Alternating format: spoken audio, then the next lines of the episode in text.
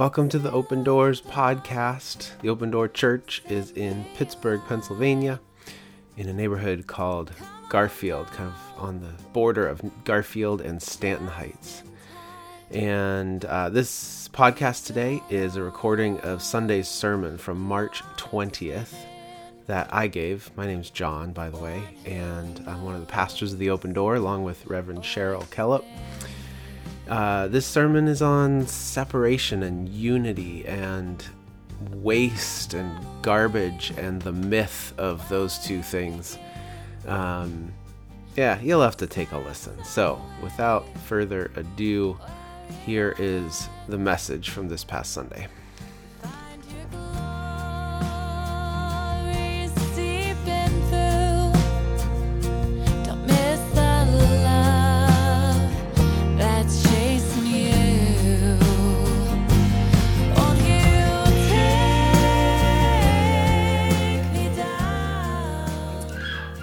Would you pray with me before we get into our scripture today?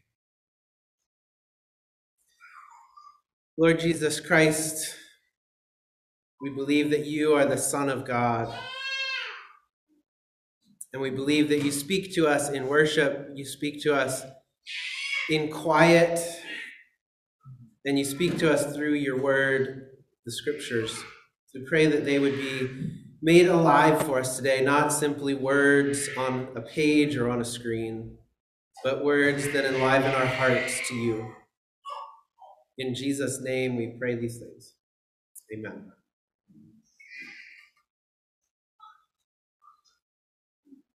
Waste. It's our theme again. Waste. Waste is caused by separation and isolation. When you hear me talk about waste, you might think I'm talking about garbage or the stuff that we throw out. It's, there's this myth that we can get rid of things in our culture, that there is a such thing as waste. I am talking about garbage, but I'm also talking about people and relationships. When there's separation and isolation, disunity there's pain, there's suffering, and there's waste of all sorts. There's a great movement in our scriptures pulling creation together in unity. From the beginning to the end of our scriptures, we find this great theme of unification, finding that all things are very good, as we will see in a moment. All things are created by God. There's another force, of course, in creation, and that is a theme throughout, throughout the entire Bible the theme of disunity. The theme of what is good, what is very good, being pulled apart, fooling us to believe the myth of waste. The whole Christian message is a message that pulls all that is toward unity in Christ. Sin is that which pulls us apart, misinterprets the good creation as wasted and worn out. It isolates us from everything and everyone. That's the root of this thing we call sin. So much has been hard over the past few years the pandemic, of course, police violence against black people in our nation, violence and discrimination against trans people, this summer, the Afghan refugee crisis, the, UK, the Ukraine refugee crisis, now, and now the very real possibility of escalating war with Russia the reality of nuclear weapons. But I think through all of this, we're all becoming a bit more aware of the connection of all things. Over the past years, I've seen you become more empathic. You've seen injustice and you spot it immediately. We call each other out when we miss it. You recognize the needs within our own community so quickly.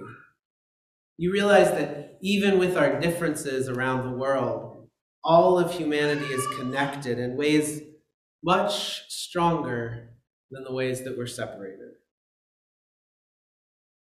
There's this rhythm in, in the creation story, this rhythm of connection and unity. When I think of a, any kind of music, I, have always, I mean, I, obviously, I love music. Um, but when we really think about music, it's quite a mystery that we can put thing that sounds. I mean, have you ever heard white noise, just everything going on all at once? That we can separate sounds out and put rhythm to it, and it becomes this beautiful thing. I think music is one of the one of the things that points toward a loving creator. Music has a rhythm to it that unifies it, that unifies a piece of music. Creation in Genesis 1 has a rhythm to it as God um, creates day after day. God creates everything that is in, in the, the story of Genesis 1 in this rhythmic fashion. One day, second day, a third day. The rhythm of creation is about connection and unity. And we get to the end of that chapter, and I've, I've talked about this verse before, but it is so foundational to me that I have to talk about it again. I talk about this a, a lot in connection with the farm and care for creation. We get to the end of that first chapter, verse 26, and it says, Then God said, Let us make humankind in our image, in our likeness, so that they may rule over the fish in the sea and the birds in the air, over the livestock and over all the wild animals, and over all the creatures that move along the ground. So God created humankind in his image. In the image of God, he created them male and female, he created them. Here we find one of my favorite mysteries in Scripture. God, from the very start, is a community. Throughout the scriptures, we know that people believed God was in relationship with God's self. Even the word for God throughout the, the uh, Hebrew Bible is a plural word. Elohim is used along with Yahweh and many other words for God. But I am is in Hebrew, uh, it makes a word plural. God, God, the word God in Hebrew is a plural word as the people of God developed more and more sophisticated ways of understanding this community of God, we developed the theology of the Trinity. This triune God is three persons in one. So it's always been there that God is bigger than a singular, isolated God. God is a community in God's self. It's always been there. The triune God is three persons in one. Never in history of theological thought, from what I can see, have we believed in an isolated and separate God who exists outside of community. I mean, this, this is pretty crazy, mysterious, incredible to think about. Humanity is created in the image of that God this relational and communal God. We, created in the image of God, are created for community, for belonging, for connection. We're going to go even further than that. Verse 28 continues on. God blessed them, and God said to them, being the man and the woman, Be fruitful and multiply, fill the earth and subdue it. Have dominion over the fish of the sea and over the birds of the air and over every living thing that moves upon the earth. God said, Here, I'm giving you every plant yielding seed that is upon the face of the earth, and every tree with seed in its fruit you shall have for food to every beast of the earth, and to every bird of the air, to everything that creeps on the earth, everything that has breath. I have given every green plant for food. And then God says, God saw that what he had made on the seventh day indeed was very good. And there was evening and there was morning. Not seventh the sixth day. The seventh day. There was evening and there was morning, the sixth day. So I want to put, point something out here. We have the rhythm of creation, day by day. God creates, God says it is good. God creates again. It's good. The rhythm of connection, the rhythm of this masterpiece of music, however you look at it. God creates humanity differently, somehow mysteriously in the image of God. And then uh, what I was taught in Sunday school is God looks at humanity and says, humanity is very good. But that's not what it says. If you've heard me talk about this before, what's it say? Or if you just want to read it. God looks at everything. God looks at everything only after the human beings have been placed within it. God looks at all of it. The unity of creation comes only after humanity is created in the image of God. And God looks at it all and doesn't pull out, doesn't separate the people and say, you're very good, the rest of it's okay. That's kind of how I was taught things were seen. Good equal, that's good. Very, people are very good. No. God creates the people, and all of it, therefore, is very good because of the unifying communal nature that God puts into us as human beings. That's the vision that I believe God has for us. God saw everything he had made, and indeed, it was very good. He didn't, God doesn't say anything specifically only about humanity. Everything else, God's declaration is good. Our very goodness is inextricably tied to the whole of creation.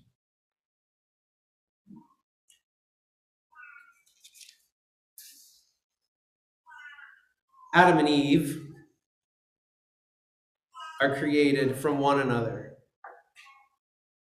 creating unity even among themselves. And they belong to the rest of creation. But we know that soon and very soon, in chapter 3, sin comes into the world. But what is sin? It's such a weird story that we have in chapter 3 of what exactly happened.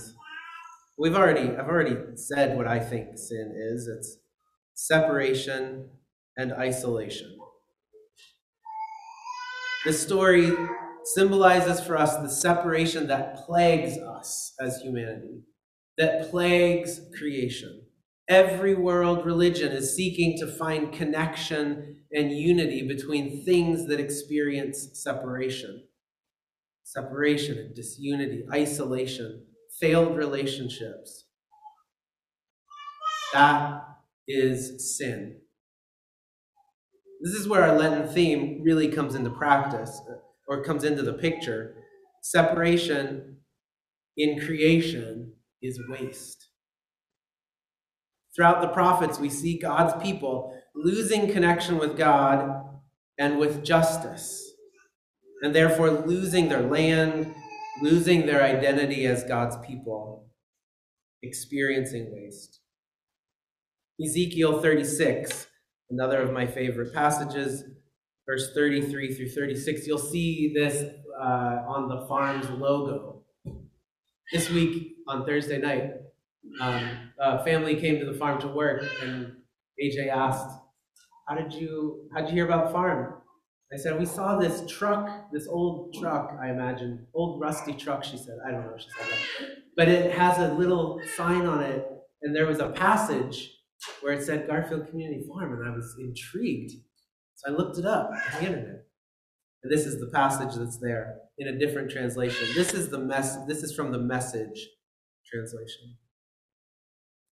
Message of God the Master. On the day I scrub you clean from all your filthy living, I'll also make your cities livable. The ruins will be rebuilt, the neglected land will be worked again, no longer overgrown with weeds and thistles, worthless in the eyes of passer, passers-by. People will exclaim, Why, this weed patch has been turned into a Garden of Eden. The farm, you know, we're still working on it. We're not done. And the ruined cities smashed into oblivion are now thriving. The nations around you that are still in existence will realize that I, God, rebuild ruins and replant empty waste spaces. I, God, have said so, and I will do it. God is a God of restoration and recreation. Ezekiel demonstrates God as the one who brings restoration to worn out, destroyed earth, as well as tired, worn out, and destroyed people. Through restoration, God brings unity and removes sin, separation. In God's restoration, nothing is wasted, nothing is lost. God's also the God of recreation in Scripture. In Revelation, chapters 21 and 22 and other places, we read about this the mystical vision of John who saw God bringing complete recreation to heaven and earth. In Ezekiel, it's restoration. It's taking what has been destroyed and rebuilding it. That's our work. That's how we join in the work of God. But in Revelation, at the end of the scriptures, we see God completely recreate here, restoration of what was is not God's purpose. Rather, God brings about a complete new creation, a complete reforming of all that is, all that has been lost, all that has been destroyed, all that has been wasted. Nothing is wasted, nothing is lost. Right in the middle, though, of this narrative of salvation lands the person of Jesus. Paul reveals that the Christ, made known in the person of Jesus, is the unifying force that brings all creation together. In Colossians, Paul does an amazing job of lifting up this idea of the universal Christ. Colossians 1 15 through 20 says, he is the image of the invisible God, the firstborn of all creation. For in him all things in heaven and on earth were created, things visible and invisible, whether thrones or dominions or rulers or powers. All things have been created through him and for him. Right there, back to our first chapter in Genesis. He himself is before all things, and in him all things hold together. In Christ, all things are unified. He is the head of the body, the church. He is the beginning, the firstborn from the dead, so that he might come to have first place in everything. For in him all the fullness of God was pleased to dwell, and through him God was pleased to reconcile to himself again all things. Whether on earth or in heaven, by making peace through the blood of his cross. We've heard all our lives that Jesus saves us from sin. What's true, but it's so much bigger than just the things that I did wrong or that you did wrong or the, the, the nitpicky sins that we can get uh, overwhelmed with or bogged down by. That's, that's part of it, maybe, but so much bigger. Separation is sin. Separation is waste. Separation is loss of connection to God, loss of connection to others, loss of connection to the earth. But Christ, according to Paul, is the reunification of all that very goodness that has been created through Christ. Christ defeats separation through the cross. Christ brings unity. So the mission of the church is the same today as it has always been. We exist to bring unity back to the body of Christ. Church exists in the world to demonstrate the love and unity of Christ. For the open door, one way we felt called to do that is through this simple project of restoration on three city blocks that we call Garfield Community Farm. Amidst the rubble, amidst the history of white flight in that neighborhood, amidst poverty due to racism, amidst the lack of vision by those who had the means to do something a long time ago. Now, amidst a new idea of building $500,000 homes next to our neighbors.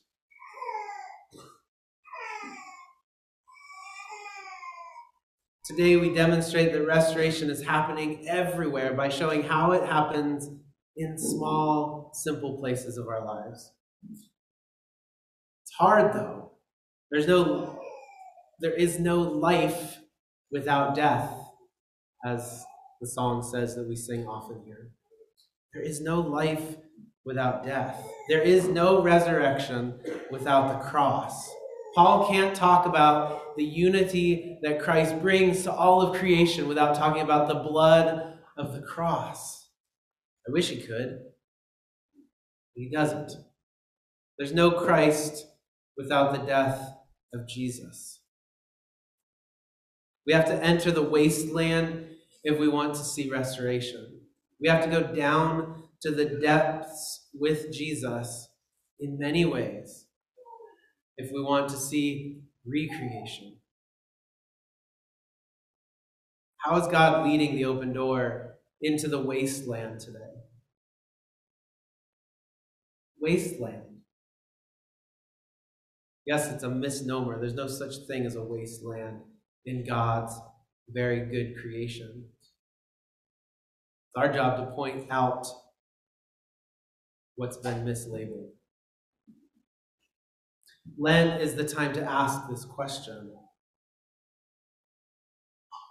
As Jesus entered the wasteland of his most difficult days, we too must enter into a time of struggle and discernment of how we as a church will demonstrate God's restoration in the dark places of our world. We have to always be asking that question. Sure, we will continue to work the farm and grow food together this simple act of restoration has meant so much to so many different people. And we'll continue to do that. But how else are we being called as a community to demonstrate God's restoration? Our session has heard the calls to support refugees. Long before the acute needs of Ukraine, some within the church were hearing calls from our mission partners to support ministries in refugee communities. We felt the tug this summer when we saw what happened in Afghanistan. We desire to be connected to people who it's hard to be connected to. We desire to be connected with those uh, crossing the Mexican American border. We've heard from you.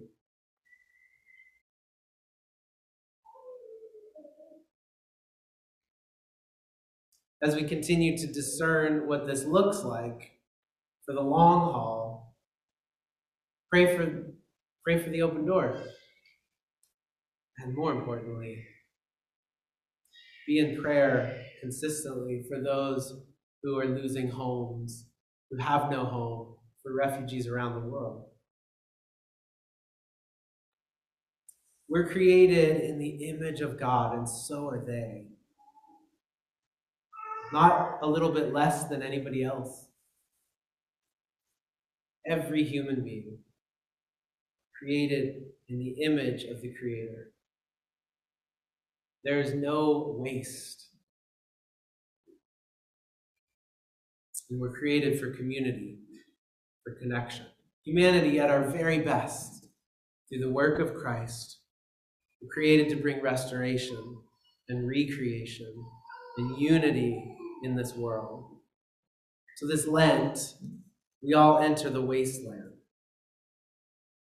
Not to let it get the best of us, but to fully dwell within it for a while and recognize that nothing is really wasted.